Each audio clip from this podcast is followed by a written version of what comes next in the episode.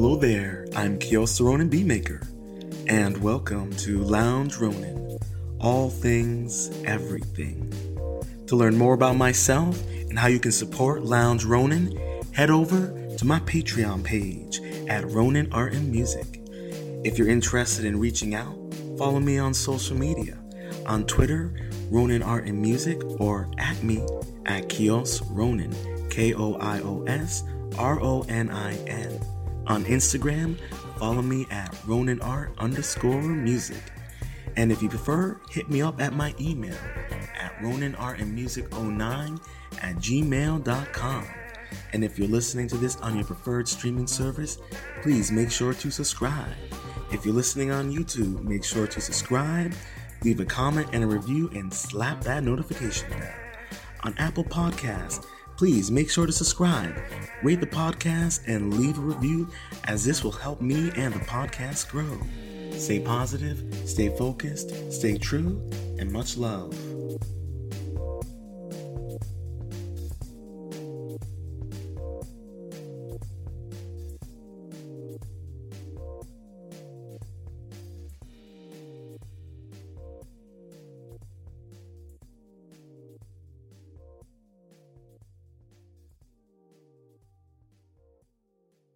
But if you're new to the channel, please make sure to hit that like button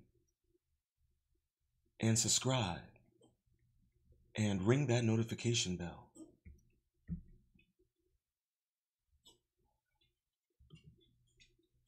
Now, on this episode, we're going to discuss.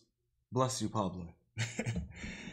and on this episode, we're going to discuss the Denisovan legacy around the world.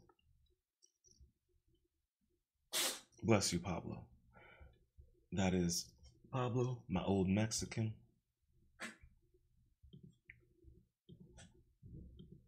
So I was first privy to the Denisovans from watching an interview with Joe Rogan and um,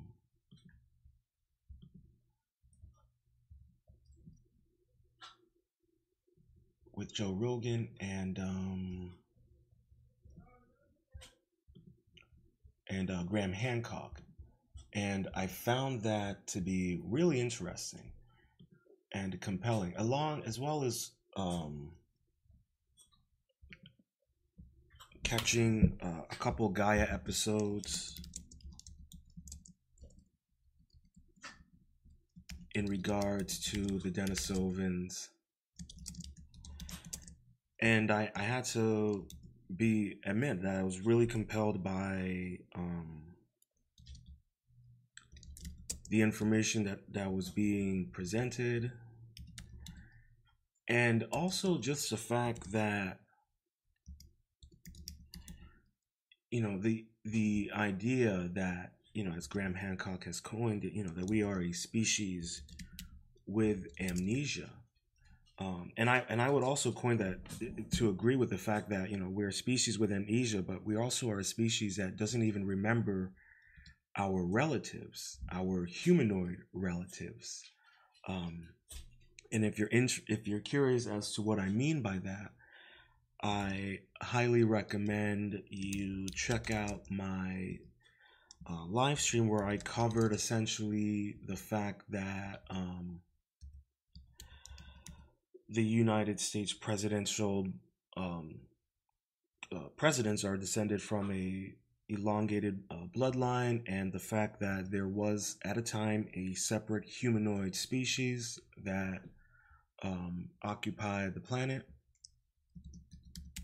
Uh, so if you're into that kind of stuff, I highly recommend you you check out that uh, live stream episode the, you know the the point that I'm kind of making before we we get into the articles is the the fact that uh, as more and more information comes out about these you know separate hominid species and and and, and the more work that like um, Brien Foerster does and, and Graham Hancock and, and many others, uh, you know, you'll begin to kind of really see the the true narrative of our world and I think that's something that's extremely important uh, for many of us to kind of be aware of is the fact that you know we are being um, manipulated in terms of what it what our true uh, history is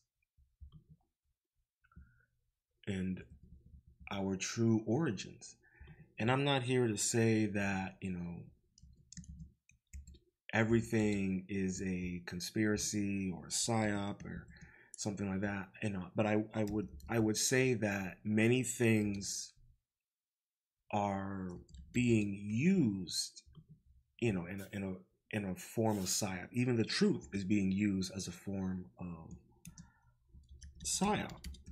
And I think what's interesting about the more information we learn about these, you know, the Denisovans, uh, the more we learn about the the elongated skulls in Peru, in Bolivia, or in, even in Romania, uh, the more we start to realize that we truly um, have no idea what our origins are. And uh, I feel that it's unfortunate for us as as as, a, as humanity that we're constantly being manipulated and led down um, you know paths that are really unethical for us. And being manipulated into um, condoning and promoting you know such lies and, and deceit. But you know it's kind of ironic too at the same time is the more that they are trying so hard to hide things from us the more information keeps on getting exposed. And the more people become uh, the more people are becoming validated in their um, their knowledge uh, their findings their data and it's all there in front of us. And some of the things that we're going to cover in these articles in regards to the denisovans it, it completely kind of contradicts what we have been taught in the history books about early man uh, and it, I think many of us out there who are very interested in, in these types of conversations um, are aware that you know some of these ancient megalithic structures there's they were clearly built prior to our version of humanity and maybe even prior to the the denisovans.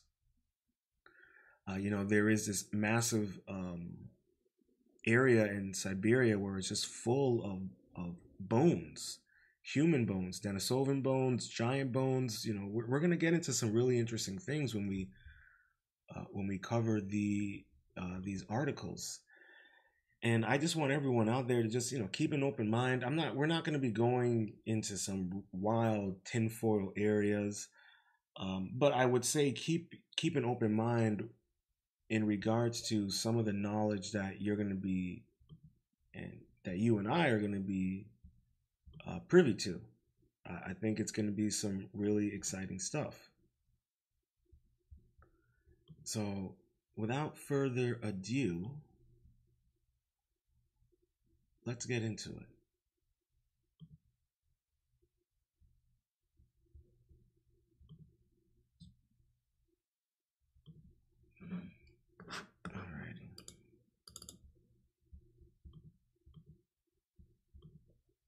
Hold on second.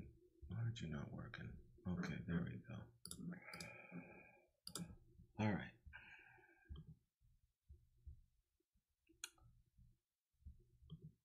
This is an article uh, updated July 25th, 2019, written by Andrew Collins. The Teeth Have It Tracing the Denisovan Legacy Around the World. And above, we have a picture of a jawline with some teeth. A dental trait found in the uh, I'm sorry, I'm going to pronounce some of this stuff incorrectly. Uh, Denisovan jawbone, as well as some ancient and modern human populations, now provides a rare opportunity to track the geographical reach, and perhaps even the final fate of the Denisovans. Confirmation of the discovery of the first Denisovan mandible lower jawbone, found as far back as 1980 in a cave in Zhao County on the eastern edge of the Tibetan Plateau in China's Gansu province, might now provide the key to understanding the geographical reach and perhaps even the final frontiers of this enigmatic uh, pre sapiens population. This follows the publication of a new study focusing on the mandible surviving teeth. And you know, one thing I find interesting is that you know these pre-sapien populations, so they weren't even our version of Homo sapiens. You know, and I know you can go with the whole evolution and, and all of that fact, um, but I, I also think that when you also kind of ask yourself, well, if there are you know elongated skulls in South America and Europe, and they were you know actually born that manner, and they don't have the suture bone that most modern humans have, you then gotta kind of question yourself, you know, like I was saying earlier about these various species of human. The study headed by Shara E. Bailey, Associate Professor of Anthropology with the Center for the Study of Human Origins at New York University, notes that Xiahe mandible has a mandible uh, mandibular molar, a molar in the lower jawbone that displays three roots instead of the usual, the more than usual two found in anatomical modern humans. And here we have a photo uh, showing the displays of three roots instead of two. And this is a, a reconstruction um, image of that lower jawbone. This is the first time that this dental trait has been detected in pre-sapiens populations. What's more, what's important about this finding is that this same dental abnormality has been recorded in a number of ancient and modern human populations. Almost all three of them, almost all of them of Asia or Native American extraction.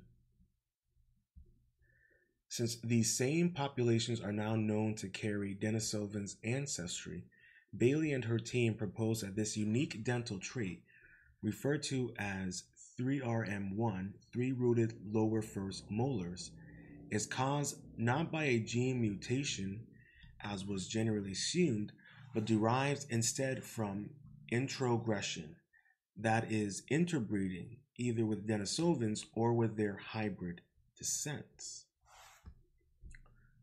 So let's learn a little bit about the Denisovan inbreeding.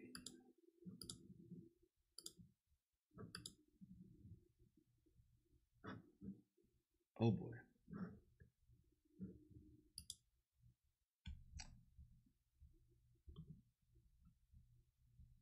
Oh, okay, we're good. I thought I deleted some. all right, here we go. We're all good. All right, now this article was updated April 1st, 2019, and it was written by Ed Whelan. Modern humans could have mated with Denisovans as recently as 15,000 years ago. A study has made a startling claim. It argues that an extinct species of humans, the Denisovans, may have mated with modern humans, Homo sapiens, as late as 15,000 years ago. Uh, and just to put that in perspective, uh, Gobekli Tepe in Turkey uh, was constructed 12,000 years ago. This claim is based on genetic analysis of Papuan's DNA and could tr- transform our understanding of the evolution of modern humans. It seems that the Denisovans survived until relatively recent times, and they mated with Homo sapiens for thousands of years. The Denisovans, Homo denisova, were, hum- were hominids related to the Neanderthals, but the two species derived about three quarters of a million years ago, All that is known about them comes from a single cave in Siberia, the Denisovan Cave. Recently, archaeologists uncovered two pieces of Denisovan skull in the cave, reports Ancient Origins. These hunks of a skull are so prized because the remains of only five Homo denisovans have ever been found. Genetic legacy of Denisovans. Geneticists have been able to identify their DNA, and this is helping us to better understand this extinct species of humans.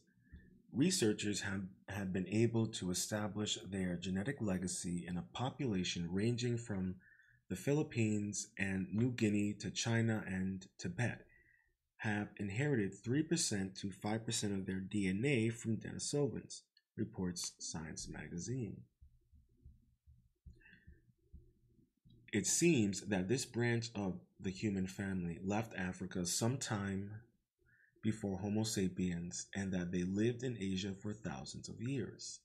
When modern humans entered Asia some 50,000 years ago, members of the two species mated with each other. The Science magazine reports that as a result of the extensive interbreeding, many modern uh, Melanesian populations in the Pacific have up to 3% to 5% of their DNA from them. A team of biologists led by Murray Cox and Herawati Sudoyo found traces of two types of DNA from Denisovan's populations. In samples of Papuans from New Guinea, a, Uh, Papua New Guinea, after studying the results using statistical analysis, they found that some of the genes had only entered the human genome as late as 15,000 years ago. Finding Denisovan genetic material at so late a date was very exciting. The genetic analysis of the sample from New Guinea adds to the body of evidence for mating between modern humans and the Denisovans. And uh, here we have uh, a tribal uh, member from New Guinea uh, with a little pet on its on their shoulder. I can't even remember the name of that animal, but it is a mammal, I believe. No, or is it a marsupial? I think it's a mammal. I don't think it's a marsupial, but I could be wrong. Modern humans and Denisovan mating. Evidence for interbreeding could help us to understand how the Denisovans became extinct. It appears that they were not driven to extinction by the activities of early modern humans, as some have suggested. To put it simply, the extinct species bred with early humans and became over time indistinguishable from them. Hmm. According to the National Geographic, the evidence indicates their numbers their numbers were never very high. The small group could have easily been subsumed into larger Homo sapien population by interbreeding. The findings of the team led by Cox and Sudoyo have lent support to the view that the Denisovans were much more widespread at a later date than previously thought. It seems that their DNA entered the human genome some 30 to 15,000 years ago. This indicates that members of the species were apparently living in New Guinea at this date along with Homo sapiens. Hmm. Let's see.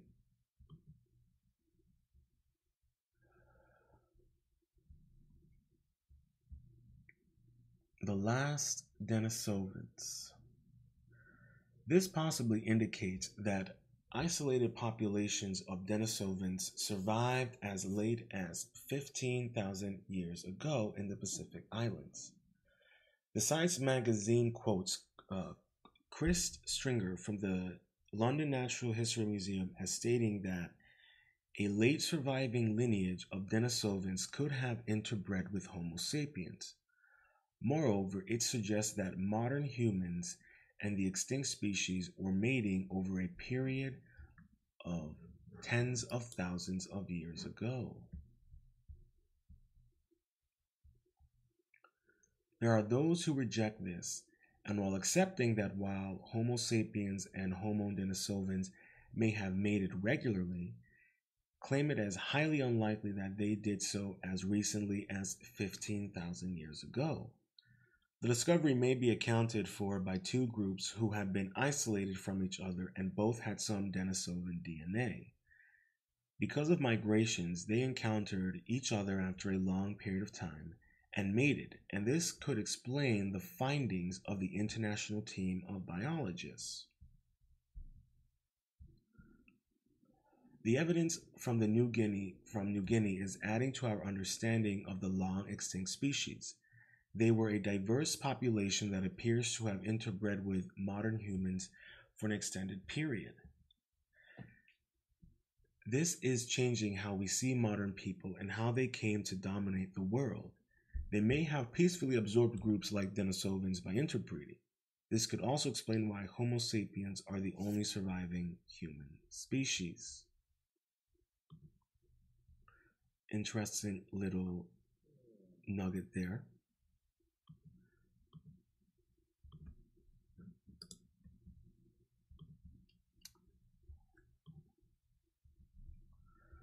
No, I know one thing I find interesting is that you know they're only talking about um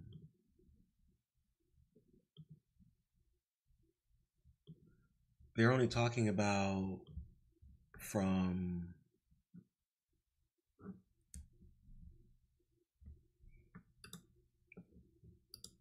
just in North America and it seems like Asia and maybe a little bit of Europe, but they're not talking about South America.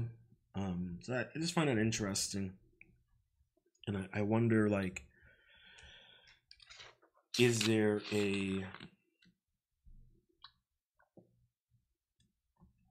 is there conflicting data or is there not enough data to kind of trace you know if we're going to go by you know the, the mainstream narrative of this the lineage of humans in South America because um, we know that I would we know that around that same time there were humans in South America. So we'll see. But I wanted to follow up with that within that same um, paragraph about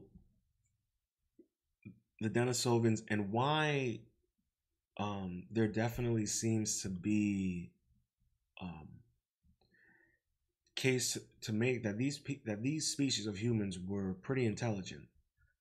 Um, and, and and I think it also also further kind of adds to the conversation about well, who were, and if you've caught my my episodes discussing the the dynastic races, what are and who are the pre-deluge races that populated the earth? Um, you know, there is evidence for them, and and I'm wondering, you know, were the Denisovans part of that pre deluge race or one of the various, you know, humanoid races that were prolific at that time? All right. This was written, updated uh, June 13th, 2018, written by Andrew Collins. The lost legacy of the superintelligent Denisovans, who calculated uh, cynocentric based cosmological alignments 45,000 years ago.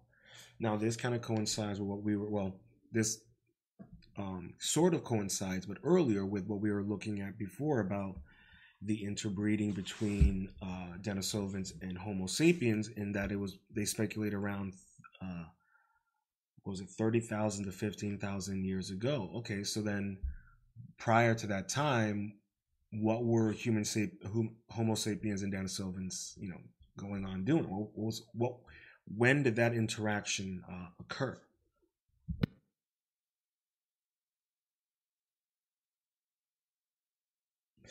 A chance discovery by archaeologists in 2008 of a finger phalanx of a archaic human found in a Denisovan cave in Altai Mountains of southern Siberia has helped change everything we know about the origins of civilization.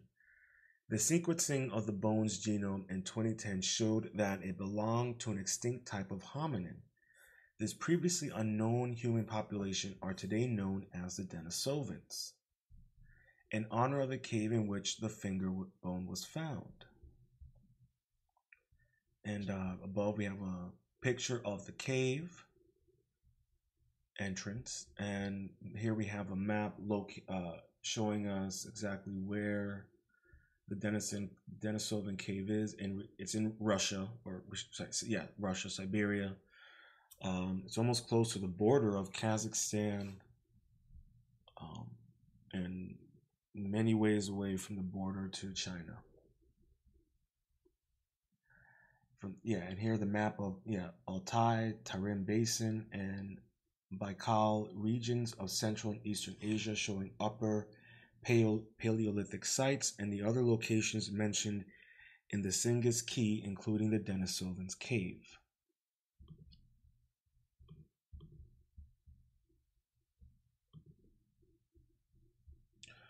Robust individuals. Since that time, the Denisovan Cave has produced, uh, oh, well, named after a hermit called Denis who lived there in the 18th century. Alrighty. Shout out to Denis has produced further evidence of Denisovan occupation between 100,000 and 40,000 years ago. It comes from the discovery of three molars, two from adults and one from an adolescent.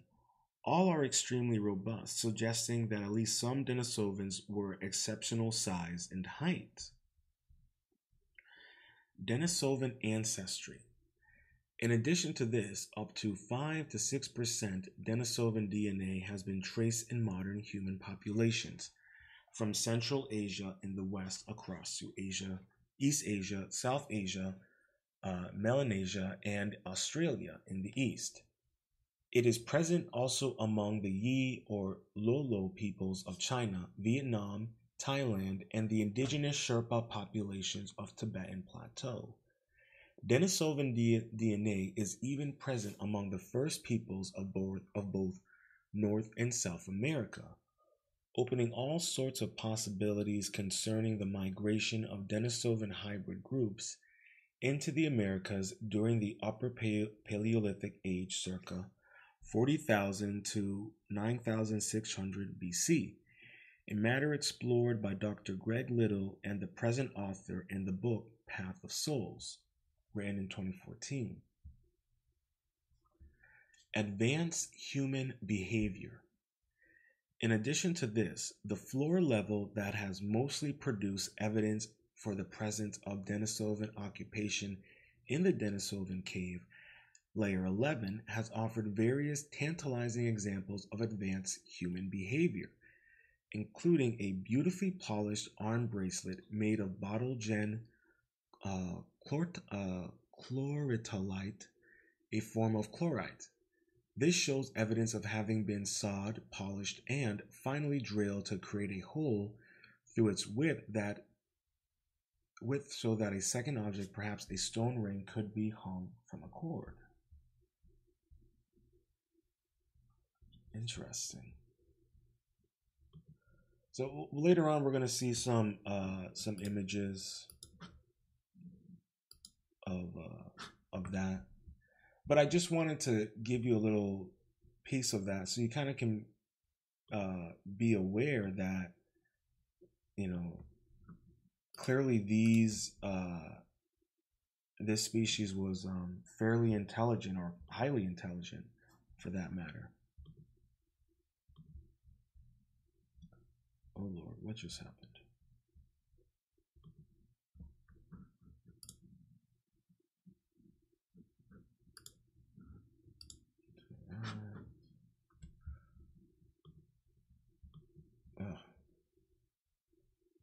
I don't even know.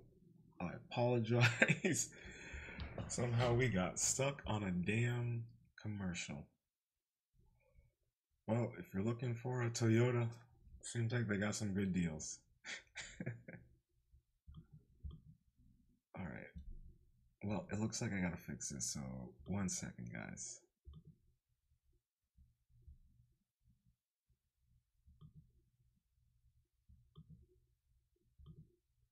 All right, and we're back. Apologies. now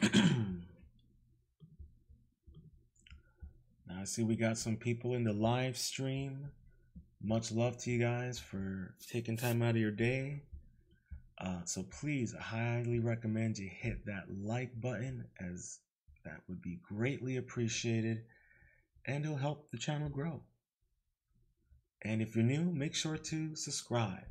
And I apologize for the nose hairs. Good lord, that man needs some bush clippers for those. All right, here we go. Since these same populations are now known to carry Denisovan ancestry, and her team proposes that this unique dental trait referred to as 3RM1, three rooted lower first molars, is caused not by a gene mutation as was generally assumed, but derives instead from introgression, that is, interbreeding either with Denisovans or hybrid descendants. And as we just covered, um, we know that the interbreeding may have started uh, 30 to 15,000 years ago. And we also covered with the Denisovans that uh, about 40,000 years ago, they were clearly making advanced jewelry. Uh, so, you know, kind of makes you wonder, you know, were the Denisovans uh,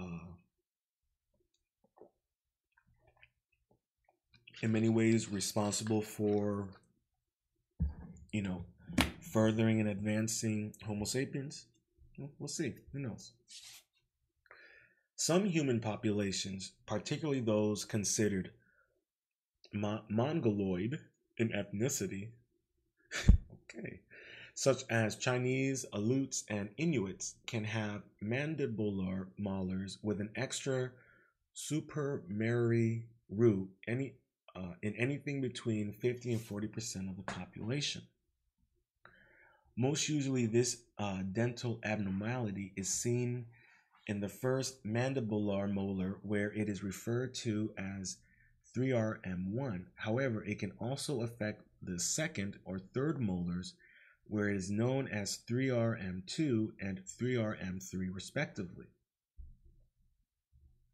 And here we have a photo of a modern human mandible lower jaw showing the three molars and the first molar that can have an extra root. The term 3RM1 being given on this trait. Oh, okay, I see what they mean now. Interesting because we normally have two molars. Okay, okay, yep, got it. All right, uh, Penghu 1. Indeed, it is the second mandibular molar of the Xiahe jawbone that a third uh, supernumerary root was found, a feature found also in the large pre sapiens mandible dredged out of the Penghu Channel between Taiwan and the nearby Penghu Islands. This was found by fishermen sometime between 2008 and is thought to be between 190,000 to 10,000 years old. Uh, known today as Penghu 1, these characteristics common to both the Xiahe mandible and the oversized Denisovan molars found in the Denisovan cave located in the Altai Mountains of southern Siberia this, uh, this suggests that it could belong to a Denisovan. All right, and here we have the Penghu mandible uh, found sometime prior to 2008 by fishermen dredging the channel between Taiwan and the Penghu Islands. And there you have, I believe, it looks like the three uh, molars. If the Penghu 1 jawbone is Denisovan, then this not only adds weight to Bailey's proposal to 3RM1 as inherited by modern humans via gene flow, but it, it also now permits us to better zero in on the geographical reach of the Denisovans through the continuance arguably in the same regions in many instances of those of hybrid descents. now that's really interesting.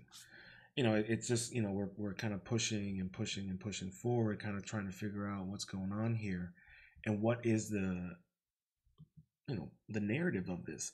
And what I find really interesting is the more we're kind of learning about you know the molars, you know, it just further adds to the whole way that you know uh, you know, biology is, is is pretty set in stone, and you can't really change it. And even here with with these with these jawbones, um, they didn't have they haven't stated specifically whether it's uh, female or not, but the point female or male the point remains is that you know the biology there it's it's sound um you, you and and i'm using my words carefully because I also am streaming on YouTube. But we have to keep in mind that, you know, this same discovery could be done with us, you know, 50, 150,000 years into the future. You know, if, you know, if society had to, you know, restart itself again in many ways. And, you know, the, the biology would be sound. They would be like, well, this is a, a version of, of Homo sapien you know, this isn't a, a version of Homo sapien, you know, that identifies as a, a hawk. so I'm just kind of bringing that in there to kind of remind people that, you know, there there are some sciences and and and that are sound. I'm not saying you got to trust everything or every science, but we, we we would be foolish to not I would be foolish to not remind people that this type of data and um, type of archaeological studying and analyzation is very sound and you can't argue with that type of biological information just a little friendly reminder to everyone out there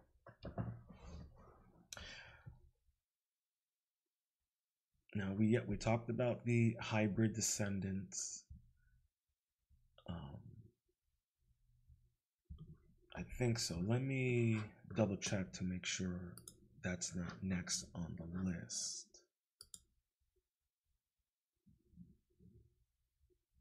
Oh, we're on. Let me see. We're on. We're on four. Okay.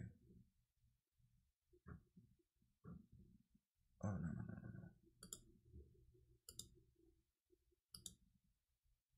no no. Okay. So that'll be next. Just wanted to double check. We're not there yet. Okay. Uh, the Philippines. To date, the oldest anatomical modern human remains to display 3M M1 is the mandible found in uh, 1962, along with part of the skull cap during excavations at the famous Tabon Cave at Quezon on the island of Palawan in the Philippines. Good lord. All right. So the to- the Tabon Cave in the Philippines, showing the extraordinary uh, simulacrum of a human skull noted in 2014 by the tourist uh, Philip Mize. Here we have the picture. Above the cave, it uh, looks like almost like a yeah, like a human skull. Very interesting.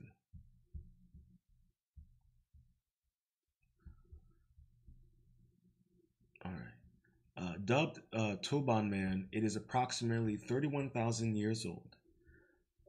Not, un- uh, not unconnected is the fact that a dental survey of human remains belonging to 171 individuals found in the Philippines and dating back almost 5,000 years found that no less than 17.4% displayed 3M 3RM1 this suggests that this trait might well have been present in the archipelago from the age of the Tabon man, 31,000 years ago, all the way down to 5,000 years ago, and arguably even beyond that to more recent times.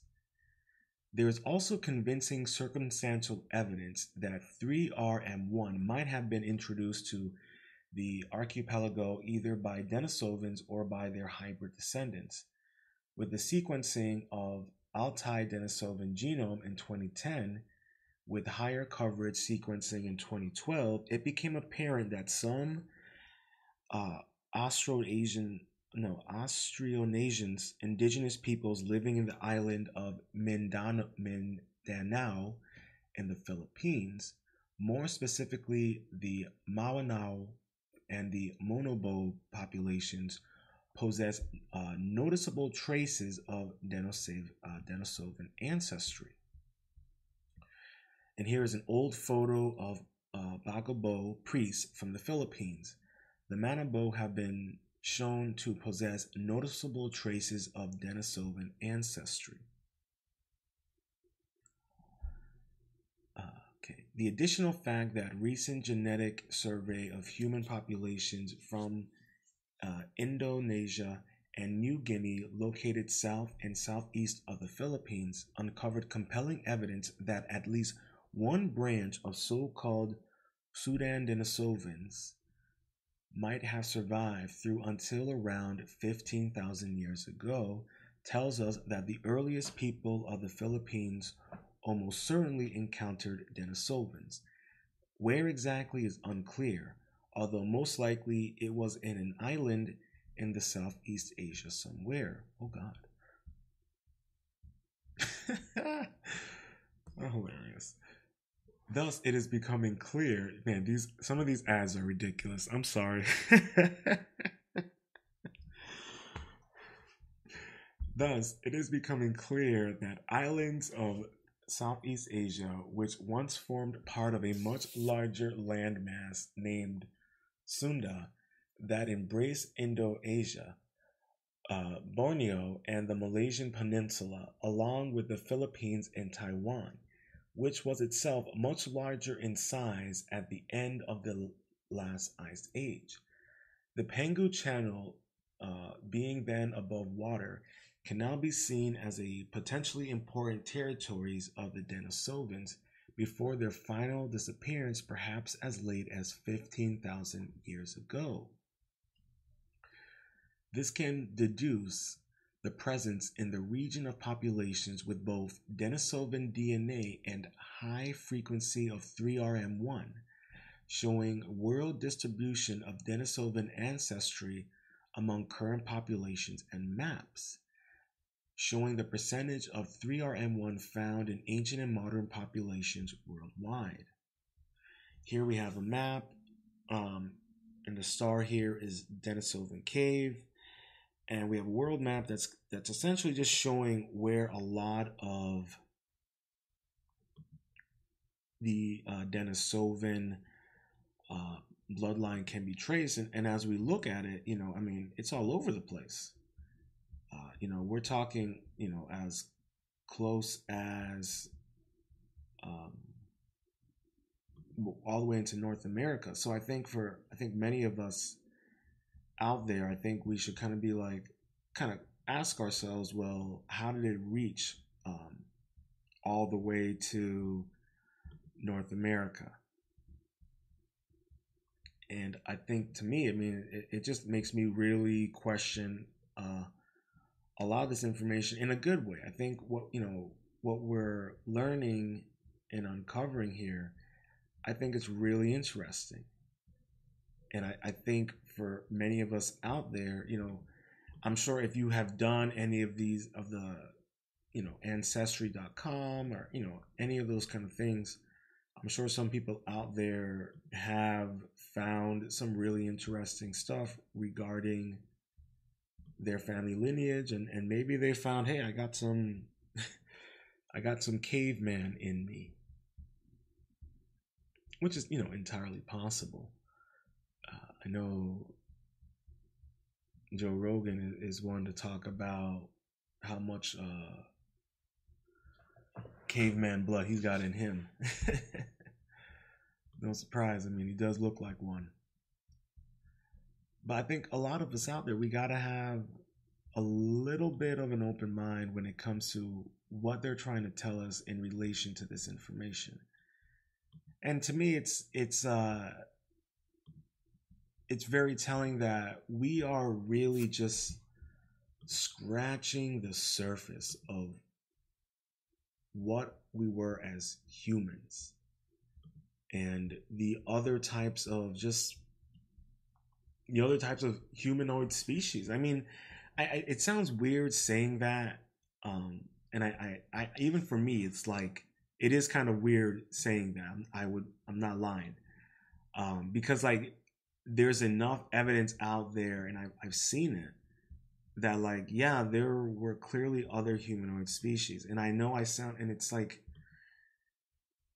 you know, it, it is, um weird saying that. And even for, I'm trying to like when I say it, I'm like thinking to myself, bro, you sound crazy saying that. But I've already said several things early on that would indicate that I probably am a little crazy with what I uh, humor in terms of my beliefs and what I'll entertain. But I, I only the only reason why I'm saying it that way is because I think it just makes it easier um, to kind of distinguish what we're talking about because you know when we're learning that these these species of humans obviously were technologically advanced uh, to a certain extent they had modern technology they had well not i shouldn't say modern technology but they've had they clearly had the technology to make things and design beautiful architecture and I think before we um, continue further, um, let's touch a little bit on that information actually.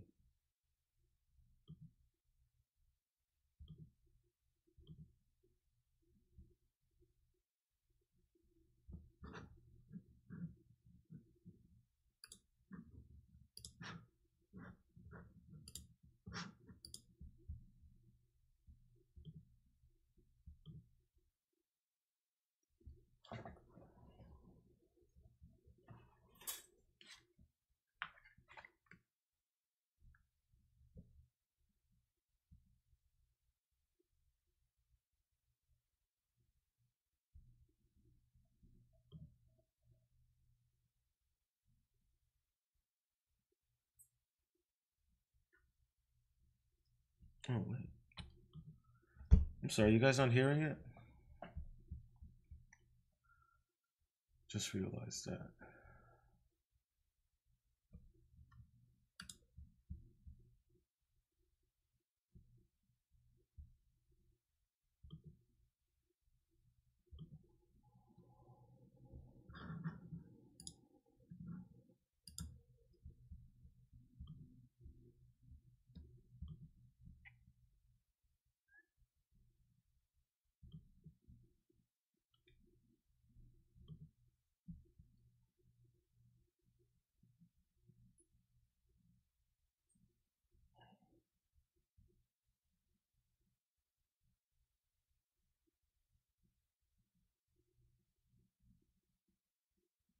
The sound is still not working.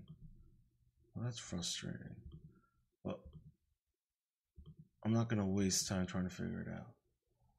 But essentially, here, um, there are other species of human beings that existed in the Americas, like we're finding in Russia, and there's many of them that are being discovered all over the world now. These subspecies, humans, beings, and uh, Graham is saying, um, know, you go into America before that was the first draw of me into the Denisovan cave in Siberia.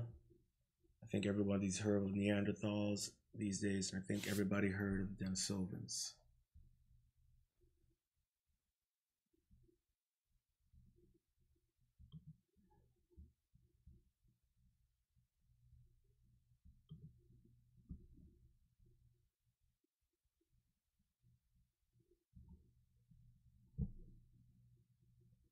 So in this video, like they're essentially kind of talking about the fact that you can pretty much like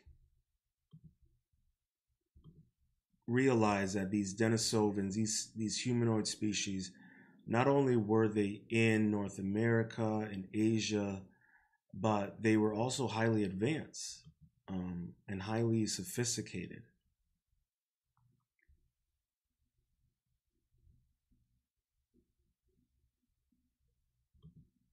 And I think that for for many of us out there is kind of jarring. But since I can't get the audio to work, we'll head to the other articles. I got a couple other articles in there that got um pictures and drawings of uh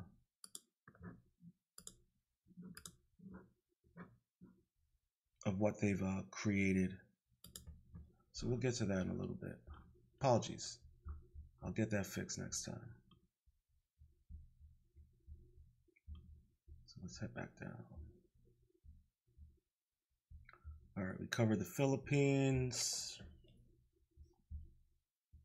Now we were at when we were talking about we were looking at the map and how the Denisovans pretty much you know they're they're found everywhere except in Africa, um, but they're in North America, South America, even in uh, was that Greenland? Yeah, Greenland too.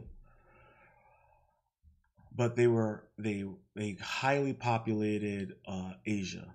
Um, so I think what's interesting to me about that personally, like, is if you look into Noah and you look at his sons, you uh, you trace up with uh, his son, and, and how you know he pretty much kind of repopulated the area of of Europe and even Asia. So there's some interesting things there when you look at the, the biblical aspects of our of history in terms of human history. I think if we were to kind of like trace in relation the the scientific uh, discoveries of of various humans and correlating it with uh, written uh, religion and the birth of certain religions, I think we might find some really compelling and interesting data and information there. But that's just me personally. And the next key here, or the next map, showing the percentage and level of dental trait 3RM1 in ancient and modern populations as recorded by a number of different studies as collected by Amit Sem Erkamana and Ferhat Kaba, uh, Kayab in 2014. Um, Mediterranean archaeology and uh, uh, archaeometry note the high evidence of 3RM1 in eastern and southeastern Eurasia and also in North America.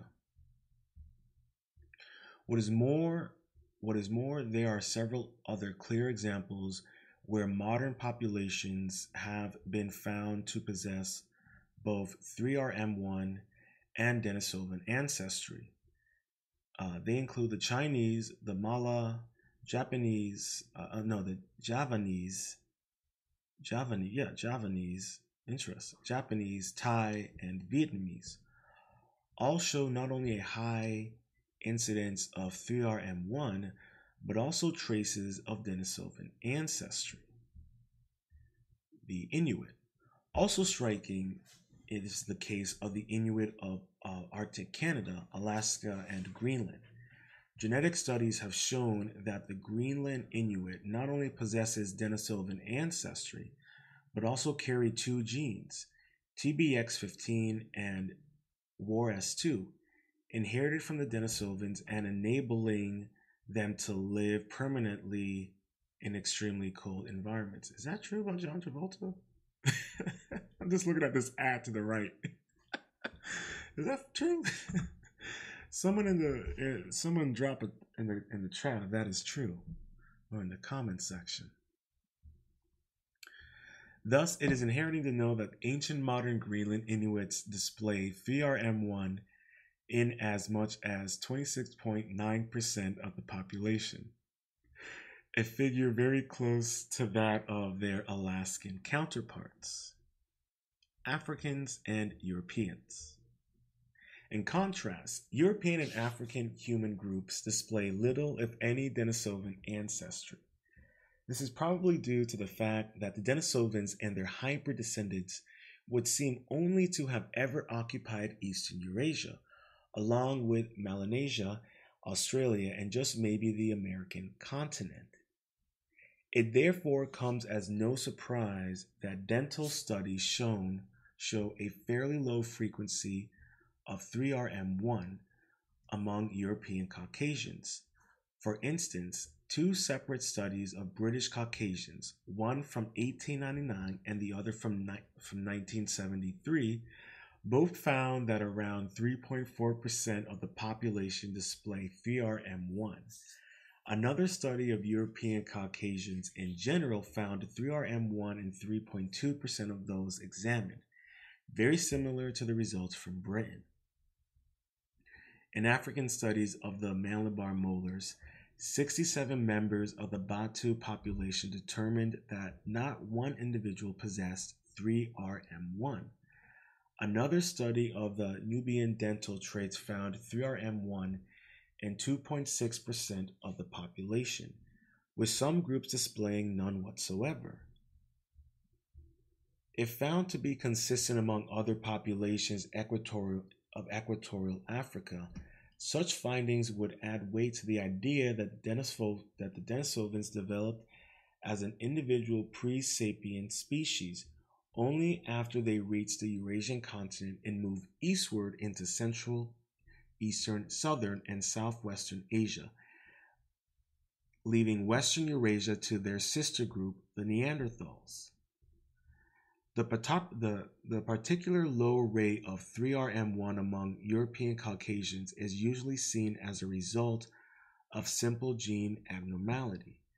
This is in complete contrast with Asian populations, where the percentage of 3RM1 is so high that it can only have come from direct inheritance.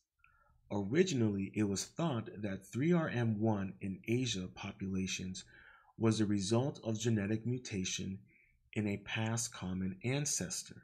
Yet, the discovery that a third root is present in lower molars belonging to both Xiahe and Penghu 1 mandibles, it is now becoming clear that more suitable explanation would be to assume that this dental trait in fact derived from introgression with either with Denisovans themselves or with their hybrid descendants.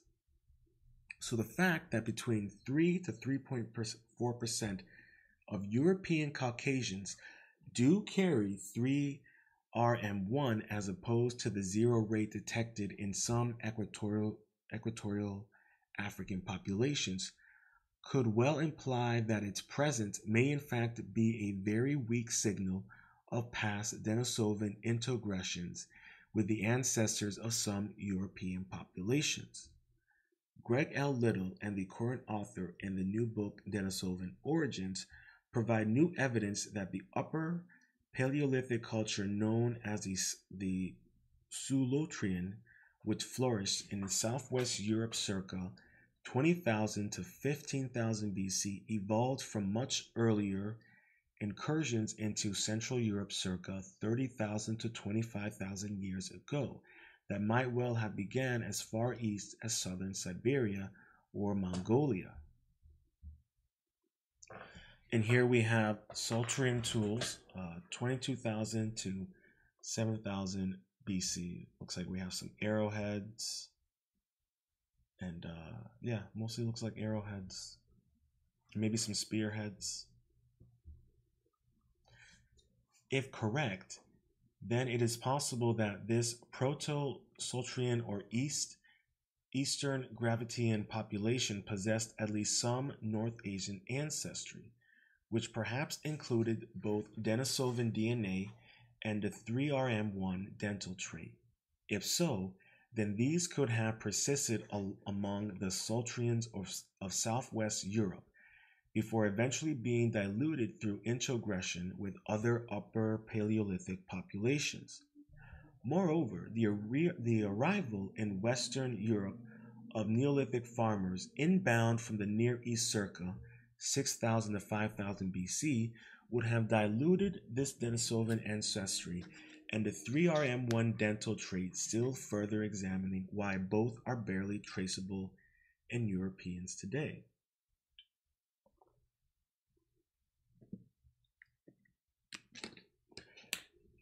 Siberians and Mongolians. Such speculations also make sense of findings regarding the presence of 3RM1 in Siberian and Mongolian populations. For example, a dental study of 164 individuals who inhabited northeastern Siberia circa 200 BC found that 23.2% possessed 3RM1. Furthermore, an examination of 30 individuals who lived in the shores of Lake Balkai of Baikal in southern central Siberia during Neolithic times showed that 23.3%, nearly one quarter, possessed 3RM1. Lake Baikal is 994 miles east of the Denisovan Cave, the type site of the Denisovans, which they occupied through until around 45,000 years ago.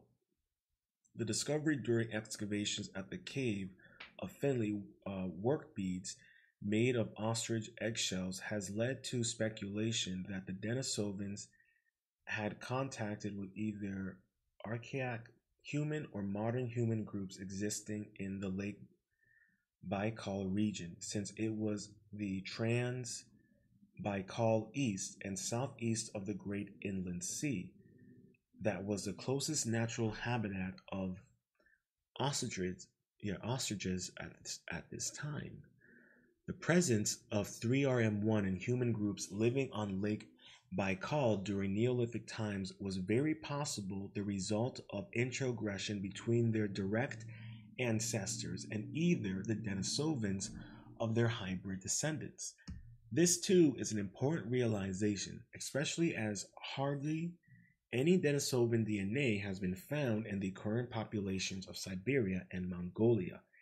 Any substantial Denisovan uh, ancestry having been diluted and lost long ago. You know, I, to me, I just find this really um, interesting because it's like we're learning that you know yeah there was clearly separate you know human species and humanoid species out there and um they obviously were intermingling and interbreeding and in this article here you know we can and uh, we'll cover right real quick about these different archaic human groups. Uh, and this is uh, updated July 18th, 2019.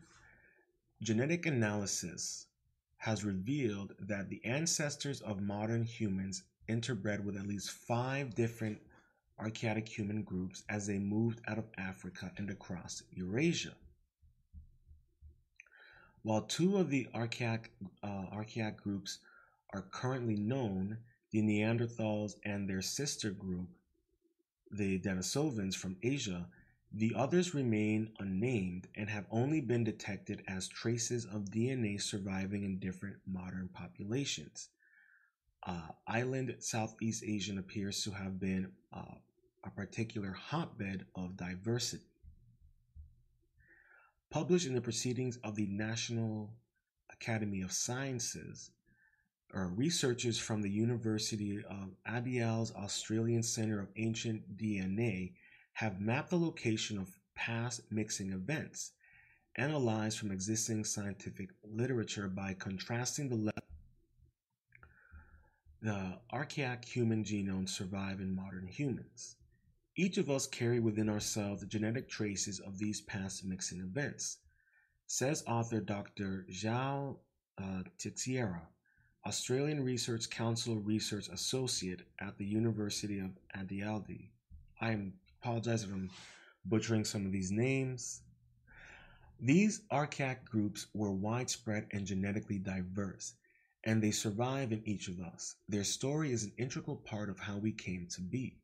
For example, all present-day populations shown about show about 2% of Neanderthal ancestry, which means that Neanderthal mixing, uh, Neanderthal, the, yeah, Neanderthal mixing with the ancestors of modern humans occurred soon after they left Africa, probably around 50,000 to 55,000 years ago, somewhere in the Middle East. End quote. But as the ancestors of modern humans traveled further east, they met and mixed with at least four other groups of archaic humans. Uh, here we have a photo or a digital um, um, creation of the representation of archaic humans, you know, wearing, uh, you know, fur clothing, you know, spears, you know, torches, you know, looking like, you know, a bunch of people at Burning Man. Island Southeast Asia was a crowded place. Island Southeast Asia was already a crowded place when we uh, when what we call modern humans first reached the region just before 50,000 years ago, says uh, Dr. Teixeira. At least three other archaic human groups appear to have occupied the area, and the ancestors of modern humans mixed with them before the archaic humans became extinct at least three other archaic human. Uh, wait, oops, sorry. Yeah, here's a picture of an archaic human group. Uh, at least three other archaic human groups appear to have occupied the area, um, but they are still a mystery. So we only know of two of them. We don't know the other three. Interesting.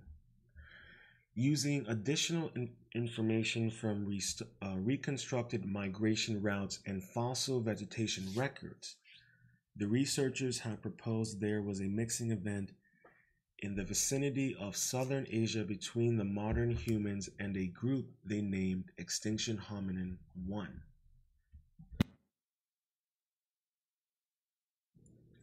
The out of Africa story isn't a simple one.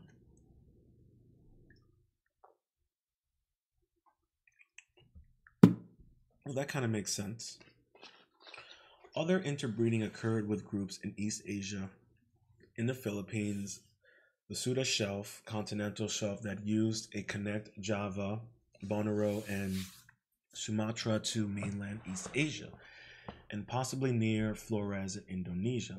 With with another group they have named extinct hominin 2 we knew the story out of Africa wasn't a simple one, but it seems to be far more complex than we have contemplated, says Dr. T. Quote, the, the, the island Southeast Asia region was clearly occupied by several archaic human groups, probably living in relative isolation from each other for hundreds of thousands of years before the ancestors of modern humans arrived. The timing also makes it look like the arrival of modern humans was followed quickly by the demise of the archaic human groups in each area. End quote. Here we have a photo of depicting uh, modern humans arriving, and they look like they are coming to collect. both of them, the man and the woman, they both got they both got sticks. They're looking like they're ready to colonize. oh man, that's funny. Very interesting. Very, very interesting.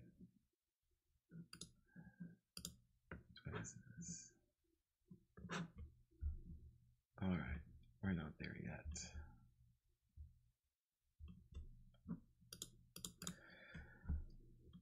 I, I do have some. Um, there's also some really other interesting types of um, other various. Uh, hold on a second, guys.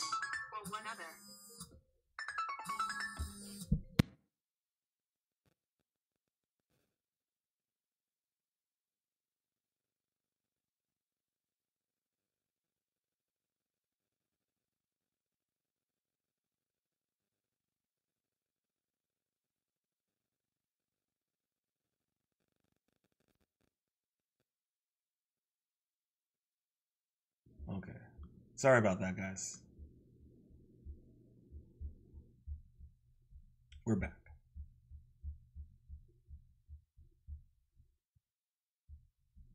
All right, we covered the Africans, the Siberians.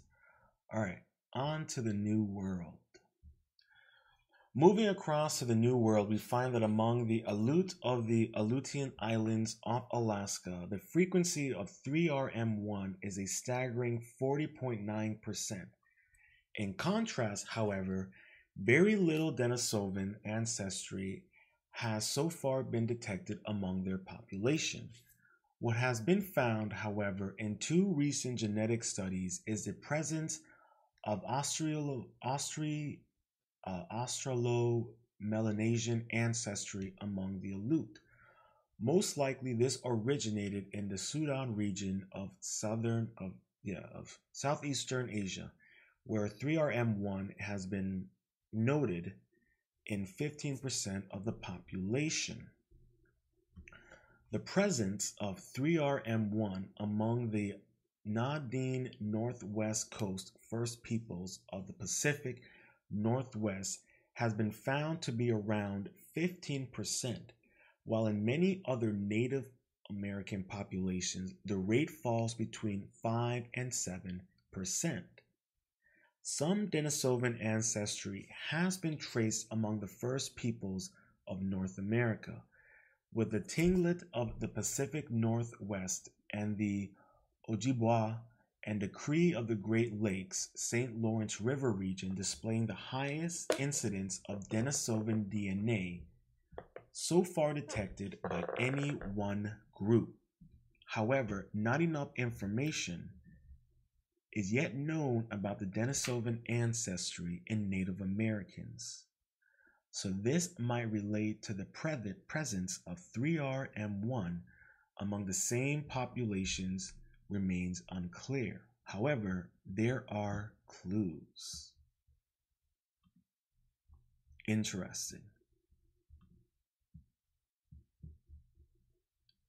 Now, you know, they now I'm pretty sure they're gonna probably touch on and and reference, you know, that um, that that time that North America and um, were probably connected. Because we know that they're you know I don't want to get too crazy here, but you know if if you were to look trace the you know the lineage and the origins of many um, indigenous Americans, and I put indigenous in quotation marks, in the areas of of uh, Western North America, you could their lineage would be traced back to Siberia. So there definitely is something there. Sin Sinodonty and Sundodonty. Repeatable patterns of dental traits and dental morphology have been noted among different Asian populations, and these can be broken down into dis- two distinct groups, both of which display high frequencies of 3RM1. The first of these groups are described as Sinodonty in nature, uh, Sino meaning Chinese and don't meaning tooth like. Those who display sinodonty dental morphology are mainly Eastern Asian peoples such as Chinese and Japanese. The second group is classified as a Sudandonty in nature from Sudan, the name of the former great landmasses embracing Indonesia, Borneo, and the Malaysian Peninsula. Those displaying a Sudandonty dental morphology have been found in skeletal remains belonging to the Jomon people of Japan, along with modern day populations of Taiwanese Aborigines, Filipinos, Indo-Asians, Bornese, and Malaysians. This includes populations of uh, Australo-Melanesians ethnicity, even though Sudandonty is not seen in Australo-Melanesian skeletal remains other, older than 5,000 years. This has led to the speculation that the original Australo-Melanesian population was overrun at this time, most likely by Austronesians coming from Taiwan in, in the north as part of the so-called Austronesian expansion circa 65,000 to 5,000 years ago. This said Sudan, Sudanantri, uh, they, this said Sudandontry does, as it is named suggests, probably originate in the Sudan region of southeastern Asia. The pioneer in the study of Sudandontry is and Sindo Syndodontry was an American anthropologist, Christy G. Turner II, 1933 to 2013. Damn, that man lived for a minute. In a comprehensive study published in 1990, he determined that Sundadontry, good lord, appeared to be more archaic and thus far older than Sinodonty. Good lord. Man, they just love tongue twisters, these scientists, don't they? This is a very important find since it closely correlates with what we know about the two basic types of Denisovan the Siberian Denisovans, who probably inhabited the more northerly territories of Siberia, Mongolia, northern China, and Tibet, and the Suda Denisovans, who, who thrived farther th- south in mainland Southeastern Asia, island Southeast Asia, and Melanesia, and perhaps even the former Sahul landmass that once embraced Australia and New Guinea. Both branches of Denisovans uh, display their own unique genetic profiles, although it is the Suda Denisovans who are now recognized as distinctly more archaic than their more northern neighbors, the Siberian Denisovans. It is a situation that matches very well with the evolution and geographical extent of Sundandanti and Syndodanti dental morphologies in Asian populations. This seems likely to be coincidence, suggesting that the dental traits found in these two different types of populations, one in Eastern Asia, the other farther south among peoples primarily of the Australo-Malaysian, Melanesian or Austroasian descent, may have been forged by introgression either with the Siberian Denisovans or the Suda Denisovans, the later having perhaps survived in one form or another down to around 15,000 years ago. It's perhaps with the arrival of the hybrid descendants carrying both Sundadontry and Syndodontry dental morphologies that Denisovan ancestry and 3RM1 was introduced both into North America and South America.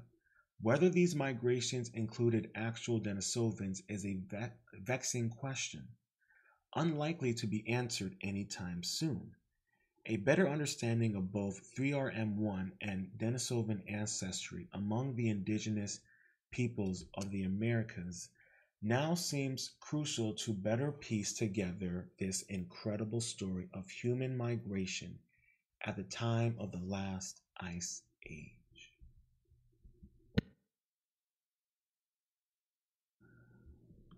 Woo! That's a lot of dense information. But interesting. Um, that was very dense. And I had more articles, but I think that uh, I think I'm sure many of us, our brains are a bit warped by all that information. So I think I might do a part two and cover the other articles that I had. Um, I was going to do a deep dive, but I just realized I am on the clock. And this probably could have gone on for another hour or two. And I didn't want to do that to you guys on a beautiful Saturday. But I really do appreciate everyone who has sticked on and sticked with me through the technical hiccups and what have you. I really appreciate it. And if you would so kindly hit that like button, as that would greatly mean a lot and it would help me and the channel grow. So please, please, please hit that like button and make sure to subscribe if you're new to the channel. And uh, tomorrow I will be doing a live stream. Uh, tomorrow we are definitely doing a deep, deep, deep dive. Um, and I've been putting this off for too long, but what's happening tomorrow? We're going to be discussing um, Hindu texts and quantum physics. So we're going to do a deep dive on that puppy. uh, tomorrow. I've been looking forward to that one for a minute now. And uh, that'll be what we're going to be having for the end of the weekend. Um, next week, we're going to be talking about uh, Edgar Cayce, Atlantis, and Giants. And then we're going to probably do another live stream on Giants because if you know me, I love me some Giants. I love that stuff. So that's going to be on the topic for next week. So tomorrow we're going to talk about Hindu texts and quantum physics. Next week we will be talking about Edgar Cayce, Atlantis, the Akashic Records. And then we'll also be doing a two parter on giants as well, more specifically on giants in uh, North America. So that's what we're going to be talking about next week. So keep an eye out for the uh, keep an eye out for the thumbnails for that. Make sure you hit the notification bell. Make sure you follow me on Twitter. It's uh, at me at Koios Ronin, K O I O S R O N I N. On Instagram, Ronin Art underscore music. Uh, but yeah, keep if you want to really talk with me and, and interact with me, Twitter is the best place. And uh, if you have any thoughts or any recommendations on things you'd like for me to cover, please leave a comment on this video or hit me up on Twitter. But yeah, just a quick refresher. Um, next tomorrow we're talking about Hindu texts and quantum physics. Next week, Edgar Cayce, Akashic Records, uh, Giants, and maybe we'll do another. We'll I'll do a part two on the Denisovans because I do find this information pretty interesting. Um, and I think I might continue on that because I, I think it's just fascinating. But those are going to be what we're going to be covering next week. Um, I'll be working on some more things to cover, so just catch the thumbnails. If you're ever peeping on your YouTube or Rumble or what have you. Um, but yeah, I know the summer is literally about to end next week. So if you can, for all my listeners out there and newcomers, please make sure you get outside, enjoy the weather if you're able to, and uh, prepare yourself for the coming season change. If you're on the East Coast, if you're in the Midwest, hunker down, prepare for the cold. If you're on the West Coast, uh, enjoy the sunshine. And until next time, stay positive, stay focused, stay true, and much love.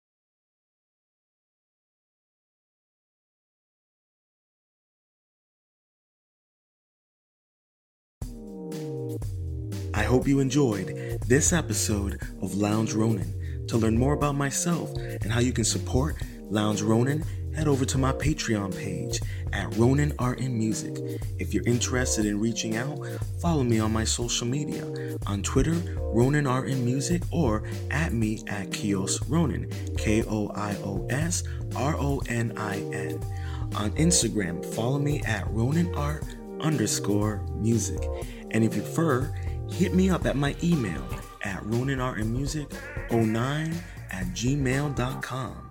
And if you're listening to this on your preferred streaming service, please make sure to subscribe. If you're listening on YouTube, make sure to subscribe, leave a comment and a review, and slap that notification bell.